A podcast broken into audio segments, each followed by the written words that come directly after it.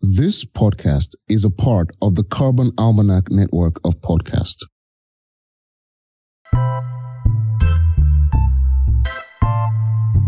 Welcome to the Carbon Connection podcast. It's not too late to change the conversation about climate change from doom and gloom to a conversation about possibility. This podcast is a curated selection of episodes that we just had to share with you. The Carbon Connection is about the many dimensions of climate change and the conversations people are having across the globe. It's about hope, community, advocacy, science, and changing our future.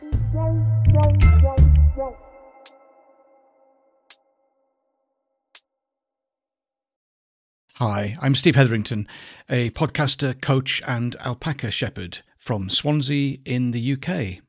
I'm a contributor to the Carbon Almanac Network. I wanted to share this episode of On Being, which is hosted by the amazing Krista Tippett, who brings such respect and curiosity to all of her conversations with her guests. On this occasion, she's speaking with Robin Wall Kimmerer, a botanist and author who will invite you to see things differently, to notice and name things differently, and as a result, invite change. Seeing things differently is the first step to change.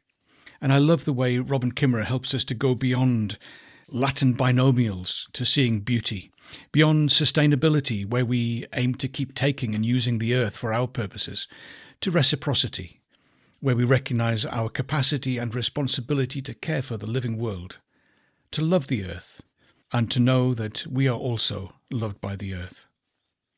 Enjoy this introduction to some ideas that are likely to stay with you and may just get under your skin. Support for On Being with Krista Tippett comes from the Fetzer Institute, helping build the spiritual foundation for a loving world. Fetzer envisions a world that embraces love as a guiding principle and animating force for our lives. A powerful love that helps us live in sacred relationship with ourselves, others, and the natural world. Learn more by visiting Fetzer.org. Why is the world so beautiful? This is a question Robin Wall Kimmerer pursues as a botanist and also as a member of the Citizen Potawatomi Nation. She's the author of the beloved book Braiding Sweetgrass. She's written Science Polishes the Gift of Seeing. Indigenous traditions work with gifts of listening and language. An expert in moss, a bryologist, she describes mosses as the coral reefs of the forest. She opens a sense of wonder and humility for the intelligence in all kinds of life we are used to naming and imagining as inanimate. I can't think of a single scientific study in the last few decades that has demonstrated that plants or animals are dumber than we think. you know, it's always the opposite, right? What we're revealing is the fact that they have a capacity to learn, to have memory. And we're at the edge of a, a wonderful revolution in really understanding the sentience of other beings. I'm Krista Tippett, and this is On Being. Robin Wall Kimmerer is a professor of environmental biology at the State University of New York and the founding director of the Center for Native Peoples and the Environment. She works with tribal nations on environmental problem solving and sustainability. And part of that work is about recovering lineages of knowledge that were made illegal in the policies of tribal assimilation, which did not fully end in the U.S. until the 1970s. Robin Wall Kimmerer's grandfather attended one of the now infamous boarding schools designed to civilize Indian youth, and she only began to learn the Anishinaabe language of her people as an adult. We spoke in 2015. So I'm just so intrigued when I look at the way you introduce yourself. It will often include that you are a citizen from the Citizen Potawatomi Nation, from the Bear Clan, adopted into the Eagles. And I'd love for you to just take us a little bit into that world you're describing that you came from, and and and ask also the the question I always ask um, about you know what, what was the spiritual and religious background of that that world you grew up in of your childhood. I'd like to start with the second part of that question. Mm-hmm. I was lucky enough to grow up in the fields and the woods of upstate New York. I was lucky in that regard, but disappointed also in that I grew up away from the Potawatomi people, mm. away from all of our people by virtue of history, the history of removal and and the um, taking of children to the Indian boarding schools. And so, in a sense, the questions that I had about who I was in the world, what the world was like, those are questions that I really wished I'd had a, a cultural elder to ask, but I didn't. Yeah. But I had the woods to ask, and there's a way in which just growing up in the in the woods and the fields, um, they really became my doorway into culture. In the absence of human elders, I had plant elders instead. And it sounds like you did not grow up speaking the language of the Potawatomi Nation, which is Anishinaabe. Is that right? Is that how That's right. Uh-huh. Yeah, the language is called Anishinaabemowin, and the Potawatomi language is very close to that. Yeah, I was I was intrigued to see that. Um, just to mention somewhere in your writing that you take part in a Potawatomi language lunchtime class that actually happens in Oklahoma, and you're there via the internet because uh, you know I grew up actually in Potawatomi County in Oklahoma, oh. and having told you that, you know, I never knew or learned anything about what that word meant, much less, you know, the people and the culture it described. That is so interesting to live in a place that is named that.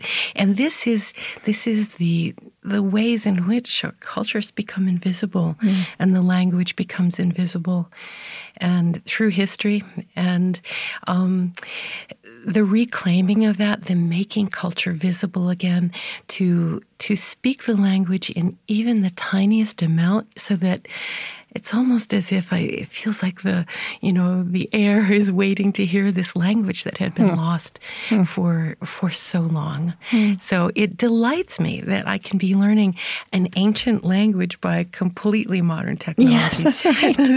Sitting at my office eating lunch, learning Potawatomi grammar. Oh, yeah.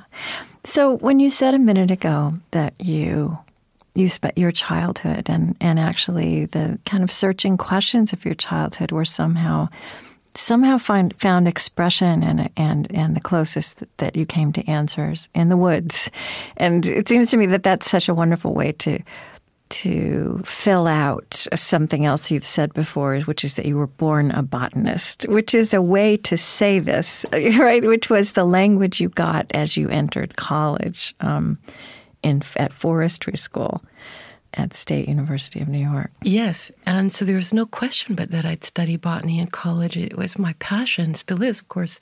Um, but the botany that I encountered there was so different than the way that I understood plants. It, yeah.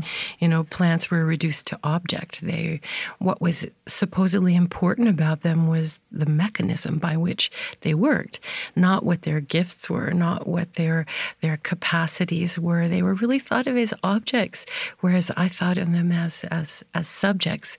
And that shift in in worldview was a big hurdle for me in entering the field of science. I mean, one way you've said it is that is that that science that was asking different questions, and and you had other questions, other language, and and other protocol that came from indigenous culture. I mean, there's one place in your writing where you're talking about beauty, and you're talking about you know a question you would have, which is why two flowers are beautiful together.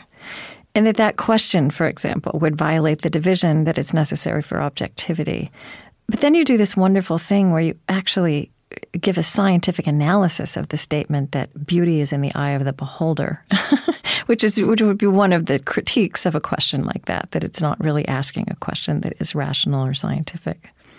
Do you know what I'm that's, talking about? That I do. Yeah, I would do you exactly kind of flesh that out because that's just it's such an interesting juxtaposition of uh, how you actually started to both experience the dissonance between those kinds of questionings and also start to weave them together. I think. Yes, it, it, goes back to the story of when I very proudly entered the forestry school as a as an 18 year old, and telling them that the reason that I wanted to study botany was because I wanted to know why asters and goldenrod looked so beautiful together. These are these amazing displays of this bright chrome yellow and deep purple of New England aster, and they they they look stunning together.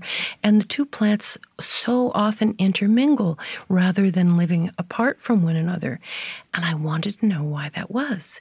I thought that surely in the order and the harmony of the universe, there would be an explanation mm. for why they looked so beautiful together.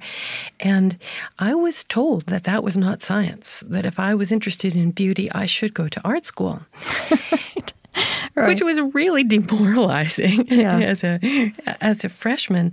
But I came to understand that that question wasn't going to be answered by science. Mm-hmm. That you know, science as a way of knowing explicitly sets aside right our our emotions, our aesthetic reactions to things. We have to analyze them as if they were just pure material and not matter and spirit together. And yes, as it turns out, there's a very good biophysical explanation for why those plants grow together. So it's a matter of aesthetics and it's a it's a matter of ecology. Those complementary colors of purple and gold together, being opposites on the on the color wheel, they're so vivid. They actually attract far more pollinators than that if those two grew apart from one another. So each of those plants benefits by combining its beauty with the beauty of the other? And that's a question that science can address, certainly, um, as well as, as artists. And I just think that why is the world so beautiful is a question that we all ought to be embracing. Yeah. Now, you did work for a time at Bausch and Lomb after college. I mean, you went into a more traditional scientific endeavor. I wonder, was there kind of a turning point, a day or a moment where where you felt compelled to bring these things together in the way you could, these different ways of knowing and seeing and studying the world? Yes, I think the place that it became most important to me to start to bring these ways back of knowing back together again is when as a, a, young PhD botanist, I was invited to a gathering of traditional plant knowledge holders. And I was just there to listen. And it was such an amazing experience. Four days of listening to people whose knowledge of the plant world was so much deeper. And these were were these elders or these indigenous or indigenous they teachers? Were. Okay. Their education was on the land and with the plants and through the oral tradition.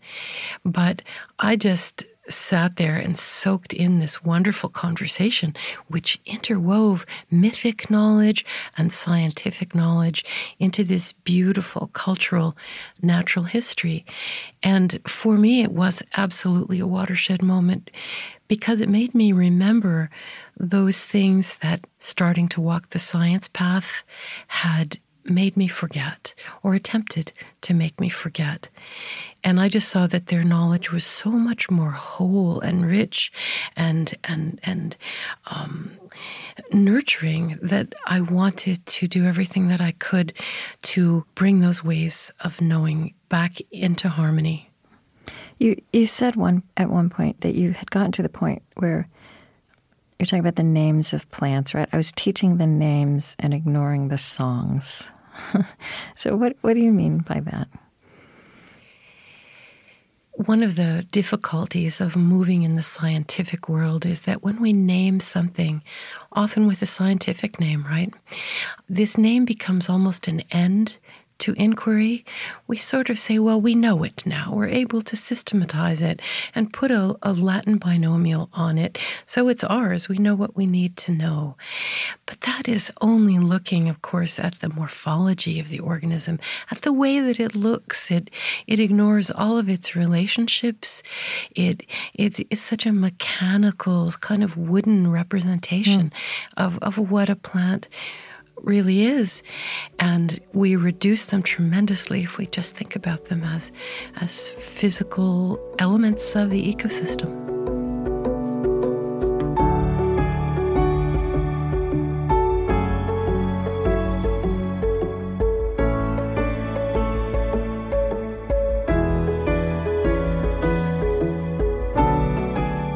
Tippett, and this is On Being. Today I'm with botanist Robin Wall Kimmerer. She writes books that join new scientific and ancient indigenous knowledge, including gathering moss and braiding sweetgrass.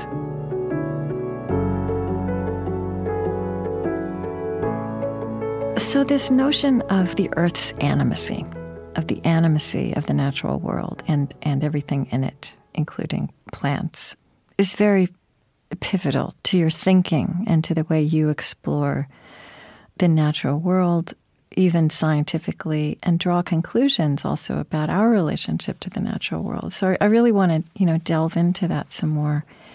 You said that there's a grammar of animacy. Talk about that a little bit. Yes. This comes back to what I think of, of as the innocent or childlike way of knowing. I, you know, that's a terrible thing to call it. We say it's an innocent way of knowing, and in fact, it's a very worldly and wise way of knowing. And that kind of deep attention that we pay yeah. as as children is something that I cherish. That I think we all can cherish and reclaim. That because attention is that doorway to gratitude, the doorway to wonder, the doorway to reciprocity. And it worries me greatly that today's children can recognize 100 corporate logos and fewer than 10 plants. Mm-hmm. That means they're not paying attention. In the English language, if we want to speak of that sugar maple or that salamander, the only grammar that we have to do so is to call those beings an it.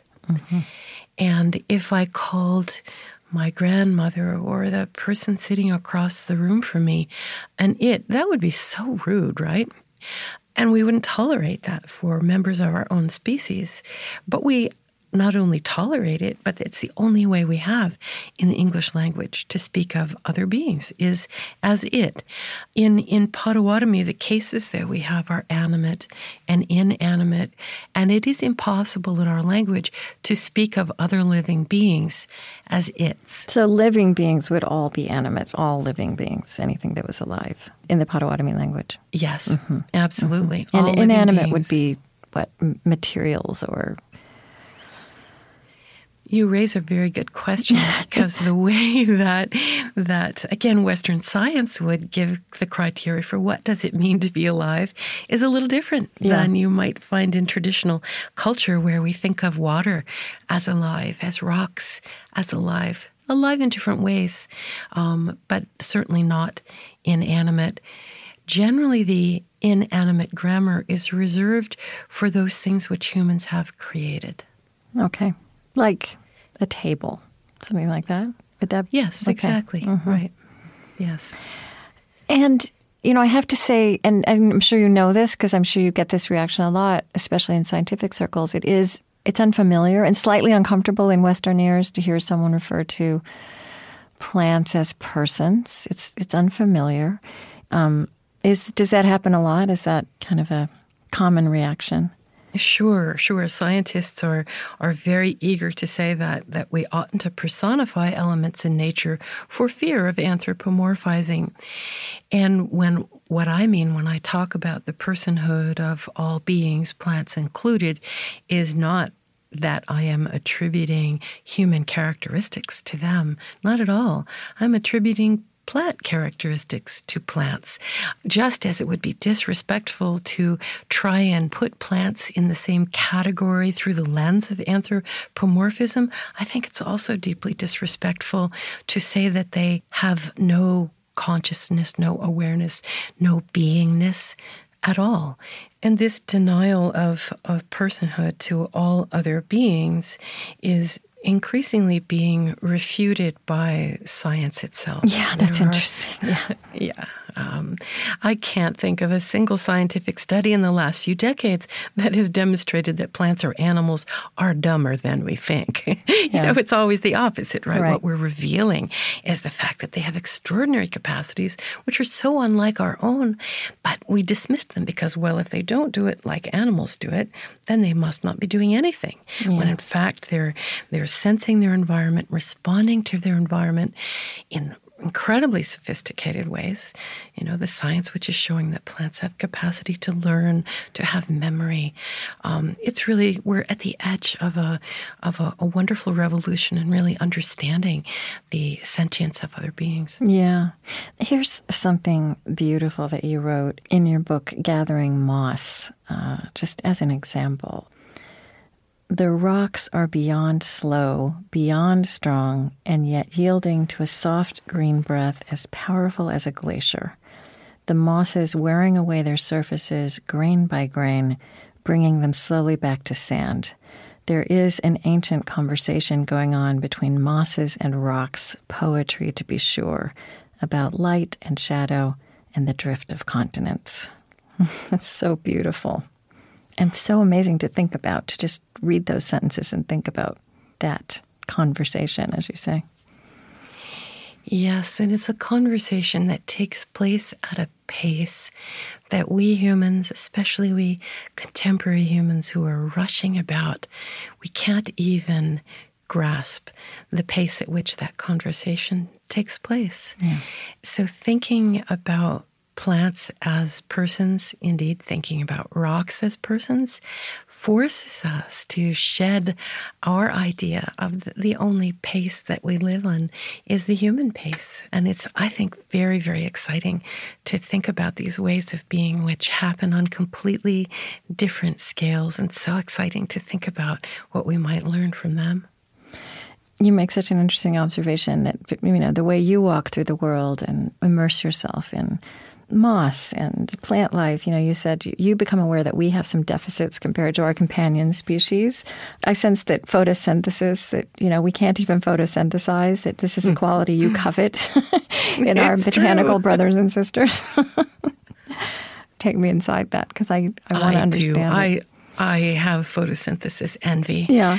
Um, the the ability to take these non living elements of the world, air and light and water, and turn them into food that can then be shared with the whole rest of the world.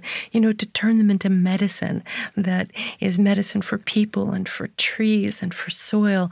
And we cannot even approach the kind of creativity that they have. One thing you say that I'd like to understand better is science polishes the gift of seeing. Indigenous traditions work with gifts of listening and language. So I'd love an example of, let's see, something, you know, something where the, you know, what, it, what are the gifts of seeing that science offers, and then the gifts of listening and language, and how all of that gives you this rounded understanding of something. What I mean when I say that science polishes the gift of seeing brings us to an intense kind of attention that science allows us to bring to the natural world. And that kind of attention also includes ways of seeing quite literally through other lenses, right? Yeah. That we might have the hand lens, the magnifying glass in our hands that allows us to look at that moss with an acuity that the human eye doesn't have. So we see more. The microscope that lets us see the gorgeous architecture by which it's put together, the scientific instrumentation in the laboratory that would allow us to look at the miraculous way that water interacts with cellulose, let's say. That's what I mean by science polishes mm, our ability to see. It extends our eyes into other realms. But we're in many cases looking at the surface, and by the surface, I mean the material being alone. Right. But in indigenous ways of knowing, we say that we know a thing when we know it not only with our physical senses, with our intellect, but also when we engage our intuitive ways of knowing, of emotional knowledge and spiritual knowledge. And that's really what I mean by listening, by saying that traditional knowledge engages us in listening and what is the story that that being might share with us if we knew how to listen as well as we know how to see.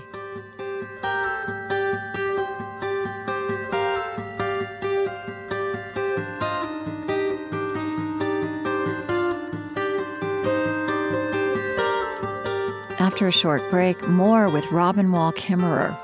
And you can always listen again and hear the unedited version of every show we do on the On Being podcast feed, wherever podcasts are found. On Being is brought to you by the John Templeton Foundation, harnessing the power of the sciences to explore the deepest and most perplexing questions facing humankind.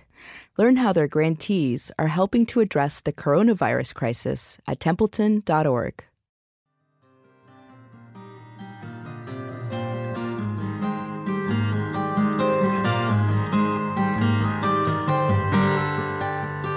Krista Tippett, and this is On Being. Today I'm with botanist Robin Wall Kimmerer. She's a member of the Citizen Potawatomi Nation, and she joins scientific and indigenous ways of seeing in her research and in her writing for a broad audience. We're exploring her sense of the intelligence in life we are used to seeing as inanimate. She says that as our knowledge of plant life unfolds, human vocabulary and imaginations must adapt let's talk some more about mosses because you're you you did write this beautiful book about it, and you are a bryologist, and so that's a, um, a specialty with even within um, plant bi- within biology. Botany. I've seen you Yeah. describe within botany, and also I learned that your your work with moss inspired Elizabeth Gilbert's novel, The Signature of All Things, which is about a botanist. Um, I learned so many things from that book. I mean, it's, also that I had never thought very deeply about moss, but that moss inhabits nearly every ecosystem on Earth. There are over 22,000 species, that mosses have the ability to clone themselves from broken off leaves or torn fragments, that they're integral to the functioning of the forest. I mean, just describe some of the things you've heard and understood from moss. Thank you for asking that question because it really gets to this idea how science asks us to learn about organisms. Yeah. Traditional knowledge asks us to learn from them. Mm, mm. And when I think about mosses in particular as the most ancient of, of land plants, they have been here for a very long time. They figured out a lot about how to live well on the earth. And for me, I think they're really good storytellers in the way that they live. An example of what I mean by this is in their simplicity, in the power of being small. Mosses become so successful all over the world because they live in these tiny little layers on rocks, on logs, and on trees.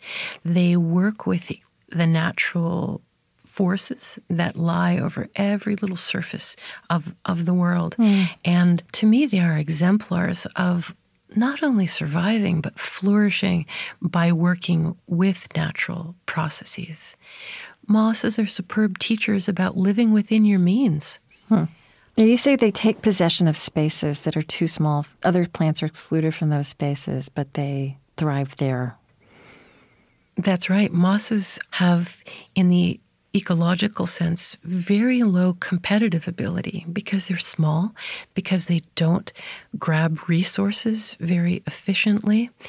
And so this means that they have to live in the interstices. They have to live in hmm. places where the dominant competitive plants can't live. But the way that they do this is really brings into question the whole um, premise that competition is what really structures biological evolution and biological success. Because mosses are not good competitors at all. And yet they're the oldest plants on the planet. They have persisted here for 350 million years. They ought to be doing something right here.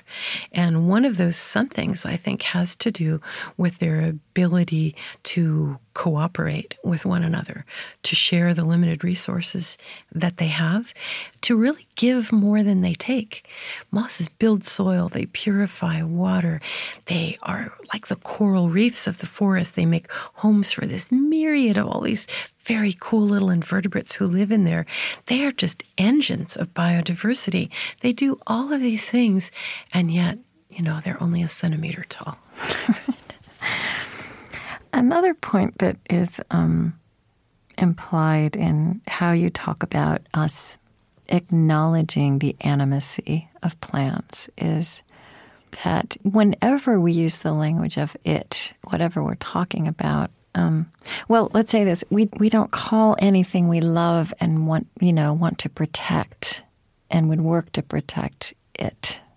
That language distances us. It certainly does. And the language of it, which distances, disrespects, and objectifies, I can't help but think is at the root of a, a worldview that allows us to exploit nature. And, and by exploit, I mean in a way that really seriously degrades the land and, and, and the waters. Because in fact we have to consume we have to take we're animals right? Um, but that to me is different than really rampant exploitation. But this is why i've been thinking a lot about are there ways to bring this notion of animacy into the English language hmm. because so many of us that I've talked to about this feel really deeply uncomfortable calling the living world it. And yet we don't have an alternative other than he or she.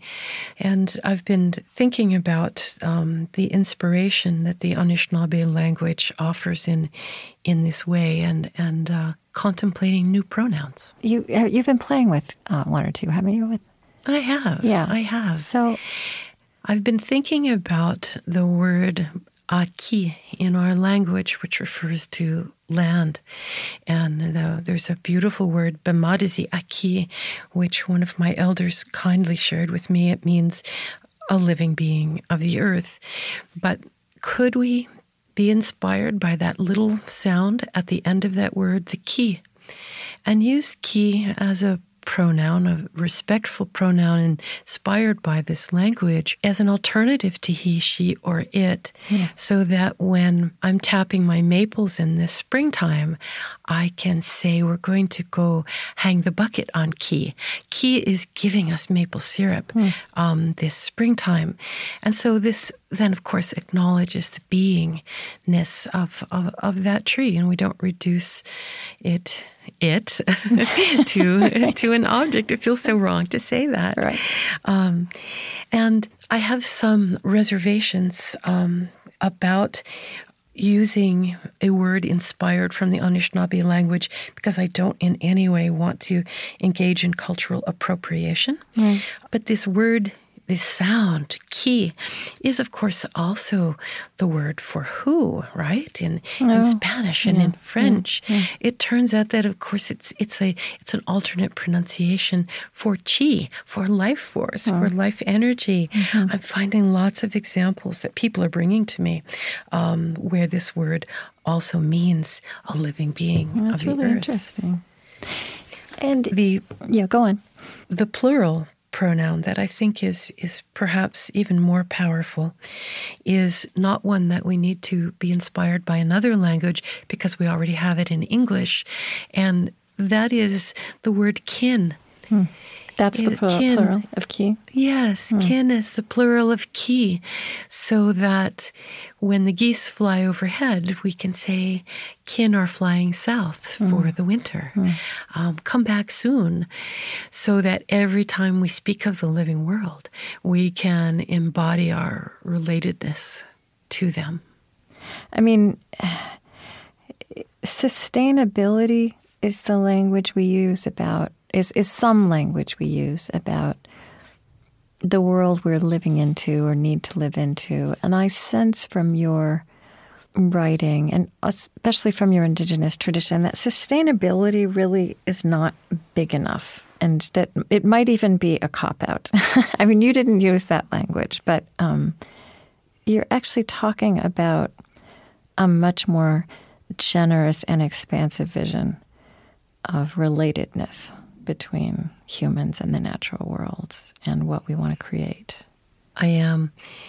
I agree with you that the language of sustainability is pretty limited. If something is going to be sustainable, its ability to provide for us will not be compromised into the future. And that's all a good thing.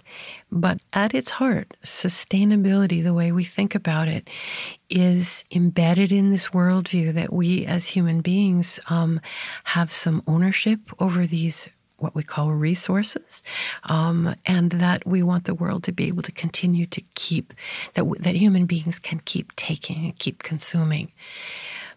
The notion of reciprocity is really different from that. It's an expansion from that because what it says is that our role as human people is not just to take from the earth. And the role of the earth is not just to provide for our single species. Yeah. So, reciprocity actually kind of broadens this notion to say that not only does the earth sustain us, but that we have the capacity and the responsibility to sustain her in return. So it broadens the notion of what it is to be a human person, not just a consumer. And there's such joy in being able to do that, to have it be um, mutual flourishing instead of um, the more narrow definition of, of sustainability, so that we can just keep on taking. I keep thinking as I'm reading you and, and now as I'm listening you, to you, I mean, a conversation I've had across the years with Christians who are who are going back to the Bible and seeing how a certain certain translations and readings and interpretations, especially of that language of Genesis about, you know, human beings being blessed to have dominion. What is it? To have dominion uh, and subdue uh, the earth was read in a certain way in a certain time, period of time by human beings, by industrialists and colonizers and and even missionaries. And so there, there is language and there's a mentality about taking that, that actually seemed to have kind of a religious blessing on it. And now people are reading those same texts differently. Do you ever have those conversations with people? Because, I mean, you, the tradition you come from would never, ever have read the text that way. Just, right? So, we're, we're, I mean, I think culturally we are kind, we are incrementally moving more towards the worldview that you come from. I think that that's true, um, and I th- I think that that longing and the materiality of the need for redefining our relationship with place is being taught to us by the land, isn't it? Um, we've seen that in a way we've been captured by a worldview of dominion that does not serve our species well in the long term. And moreover, it doesn't serve all the other beings in creation well at all. Mm-hmm. And so we are attempting a, a, a mid course correction here. And I think that's really important to recognize that for most of human history, I think the evidence suggests that we have lived well and in balance with the living world. And it's to my way of thinking, almost an eye blink of, of time in human history that we have had a truly adversarial relationship with nature. And so it seems to me that this view that you have of the natural world and our place in it, it's you know, it, it's a way to think about biodiversity and us as part of that. But but reciprocity again takes that a step farther, right? Yes the idea of of reciprocity, of recognizing that we humans do have gifts that we can give in return for all that has been given to us is, I think, um, a really generative and creative way to be a human in the world. And, you know, some of our oldest teachings are saying that, you know, uh, what does it mean to be an educated person? It means that you know what your gift is and how to give it on behalf of the land and, and of the people, just like every single species has its own gift. And if one of those species and the gifts that it carries is missing in biodiversity, the ecosystem ecosystem is is depauperate. The ecosystem is is too simple. It doesn't work as well when that gift is missing. Yeah, here's I mean, here's something you wrote. You wrote you talked about goldenrods and asters a minute ago, and and you said, when I am in their presence, their beauty asks me for reciprocity to be the complementary color to make something beautiful in response. Yes. And I think of my writing very tangibly as my way of entering into reciprocity with the living world. It's that which I can give. And it comes from my years as a scientist of, of deep paying attention to the living world and not only to their names but to their songs. And having heard those songs, I feel a deep responsibility to share them and to see if in some way stories could help people fall in love with the world again.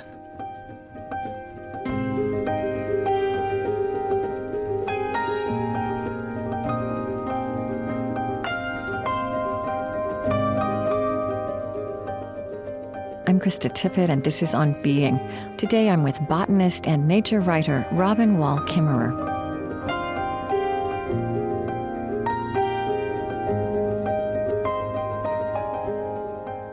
You remain a professor of environmental biology. Um, That's right. At SUNY. And you have also created this Center for Native Peoples and the Environment. So you're you're also, I mean, that's also a gift you're bringing, that you're, you're bringing those these disciplines into conversation with each other. I wonder um, what is happening in that conversation. How how is that working, and are there things happening that surprise you? Yes, what we're trying to do at the Center for Native Peoples in the Environment is to bring together the tools of Western science, but to employ them or maybe deploy them in the context of some of the indigenous philosophy and ethical frameworks about um, our relationship to the earth. One of the things that I would um, especially like to highlight about that is I really think of our work as, in a sense, trying to indigenize science education within the academy. Because as a young person, as a student entering into that world and understanding that the indigenous ways of knowing, um, these organic ways of knowing, are really absent from academia, um, I think that we can train better scientists, train better environmental professionals when there's a plurality of these ways of knowing, when indigenous knowledge is present in the discussion. So we have created a, a new minor in Indigenous um, mm-hmm. peoples and the environment so that when our students leave and when our students graduate, they have an awareness of other ways of knowing. They have this glimpse into a, a worldview which is really different from the scientific worldview. So I think of them as just being stronger and have this ability for um, what has been called two-eyed seeing, seeing the world through both of these lenses, mm. and in in that way have a a, a bigger tool set for environmental problem solving. So much of what we do as environmental scientists, if we take a strictly scientific approach, we have to exclude values and ethics, right? Yeah. Because those are not part of the, the scientific method. There's good reason for that. And, and much of the power of the scientific method comes from the rationality and the objectivity. But a lot of the problems that we face in terms of sustainability and environment lie at the juncture of nature and culture. Right, right. So we, we, we can't just rely on a single way of knowing that explicitly excludes values and ethics. That's not going to, to move us forward. I know this is a fairly new program, but I, I wonder um, are you seeing results that are interesting um, about where what, how people are applying this or where they're taking it? Well, it's too early to see it. I think in in what you know those those scientific and professional metrics, if you will. Right. But what I see is that the students who have become acquainted with these ways of knowing are, are the natural disseminators of these ideas. They tell me that when they are taking their other classes in conservation biology or wildlife ecology or fisheries, they now feel like they have the vocabulary and the perspective to speak up and say, well, when we're designing this salmon management plan, what is the input of Native peoples? Um, where, how will their traditional knowledge help us do better fisheries management?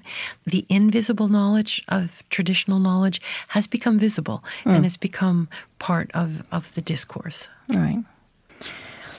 In your book, uh, Braiding Sweetgrass, there's this line It came to me while picking beans, the secret of happiness. and you mm-hmm. talk about gardening, which is actually something that many people do, and I think more people are doing. Um, so, I mean, that's a very concrete way of illustrating this. It is. Um, in talking with my environment students, they wholeheartedly agree that they love the earth. But when I ask them the question of, does the earth love you back? Um, there's a great deal of, of hesitation and reluctance and eyes cast down, like, oh gosh, I don't know. Are we even allowed to talk about that? Right. That would mean that the earth had agency and that the that I was not an anonymous little um, blip on the landscape, that I was known mm. by my home place. So it, it it's a very challenging notion, but I bring it to the garden and think about the way that when we as human people demonstrate our love for one another, it is in ways that I find very much analogous to the way that the earth takes care of us. Is when we love somebody, we put their their well-being at the top of the list and we want to feed them well, we want to nurture them, we want to teach them, we want to bring beauty into their lives, we want to make them comfortable and safe and healthy. That's how I demonstrate love in part to my family. And that's just what I feel in the garden. Hmm. Um, as, as the earth loves us back in beans and corn and strawberries.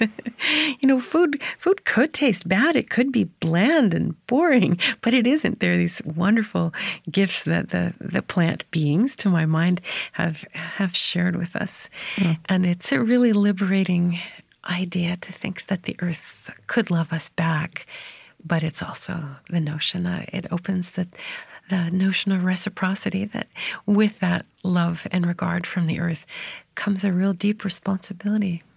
Yeah. What is it you say? The large framework of that is the renewal of the world for the privilege of breath. Right? That's right on the edge. Yes. I, I'm thinking of how, for all the public debates we have about our relationship with the natural world and whether it's climate change or not or man made. Um, there's also the reality that very few people living anywhere, you know, don't have some experience of of the natural world changing in ways that they often don't recognize. And in places, all kinds of places, with all kinds of political cultures, where I see people just getting together and doing the work that needs to be done I mean, becoming stewards you know however whatever, however they justify that or however they wherever they fit into the public debates or not a kind of common denominator is that they have discovered a love for the place they come from right and and that mm-hmm. that they share even that and they may have these same kinds of political uh, differences that are out there but but there's this love of place, and that creates a different world of action. Are there communities you think of when you think of this kind of communal love of place, where you see new new models happening? There are many, many examples. I think so many of them are are rooted in the food movement. Right. Yeah. Yeah. I think that's really exciting because there is a place where um, reciprocity between people and the land is expressed in food, yeah. and who doesn't want that? it's good for people. It's it's good f- for land. So I think movements from tree planting to community gardens, farm to school, local, organic, all of these things are just at the right scale yeah. um, because they're the the benefits come directly into you and to your family. And the benefits of your relationships to land are manifest right in your community, right in your patch of soil and what you're putting on your plate. Just as the land shares food with us, we share food with each other and then contribute to the flourishing of that place that feeds us. Yeah.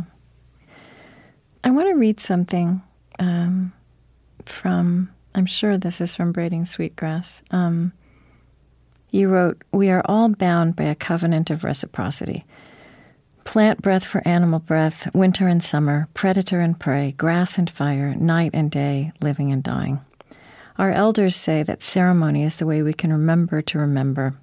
In the dance of the giveaway, remember that the earth is a gift we must pass on just as it came to us.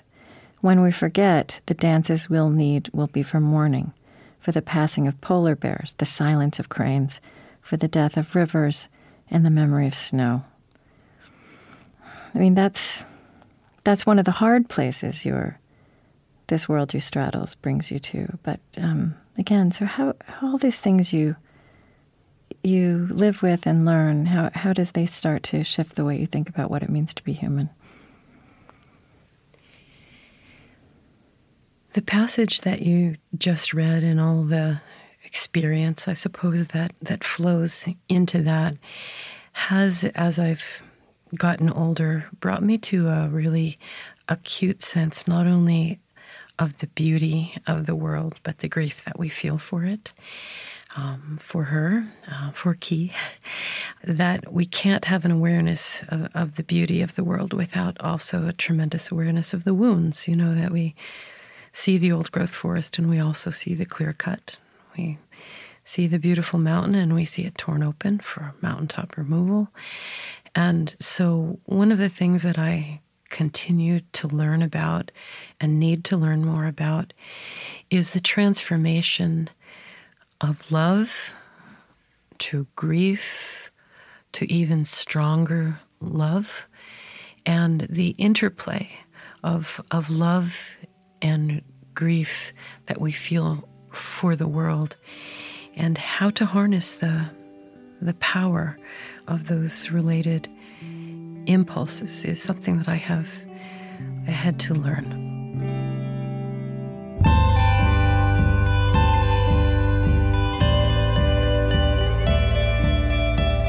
Robin Wall Kimmerer is the State University of New York Distinguished Teaching Professor at the SUNY College of Environmental Science and Forestry in Syracuse. And she's founding director of the Center for Native Peoples and the Environment. Her books include Gathering Moss, A Natural and Cultural History of Mosses, and Braiding Sweetgrass, Indigenous Wisdom, Scientific Knowledge, and the Teachings of Plants. The On Being Project is Chris Heagle, Lily Percy, Loren Dordal, Erin Colasacco, Kristin Lin, Eddie Gonzalez, Lillian Vo, Lucas Johnson, Suzette Burley, Zach Rose, Serri Graslie, Colleen Scheck, Christiane Wartell, Julie Siple, Gretchen Honnold, and Jhaleh Akhavan. The On Being Project is located on Dakota land. Our lovely theme music is provided and composed by Zoe Keating. And the last voice that you hear singing at the end of our show is Cameron Kinghorn. On Being is an independent, nonprofit production of the On Being Project. It is distributed to public radio stations by WNYC Studios. I created this show at American Public Media. Our funding partners include the Fetzer Institute, helping to build the spiritual foundation for a loving world. Find them at fetzer.org. Kalliopeia Foundation, dedicated to reconnecting ecology, culture, and spirituality, supporting organizations and initiatives that uphold a sacred relationship with life on Earth. Learn more at kalliopeia.org. Humanity United, advancing human dignity at home and around the world. Find out more at humanityunited.org, part of the Omidyar Group. The Osprey Foundation, a catalyst for empowered, healthy, and fulfilled lives. And the Lilly Endowment, an Indianapolis based private family foundation dedicated to its founders' interests in religion, community development, and education. On Being is produced by On Being Studios in Minneapolis, Minnesota. Thank you for listening to this episode of The Carbon Connection, a rebroadcast of the On Being podcast featuring a conversation with Robin Wall Kimmerer. We'd like to thank Krista Tippett and Colleen Scheck of the On Being Project for letting us share this episode with you. Today's episode was produced by Jenn Swanson alongside Steve Heatherington, Mary Paffard, and Jo Petroni. Special thanks to Steve Heatherington for sharing this episode with us, to our editor Tania Marien, and to our founding producer Jennifer Myers Chua. To listen to other shows in the network, like the Carbon Collective, where contributors to the Carbon Almanac share their thoughts and experiences, visit thecarbonalmanac.org slash podcasts.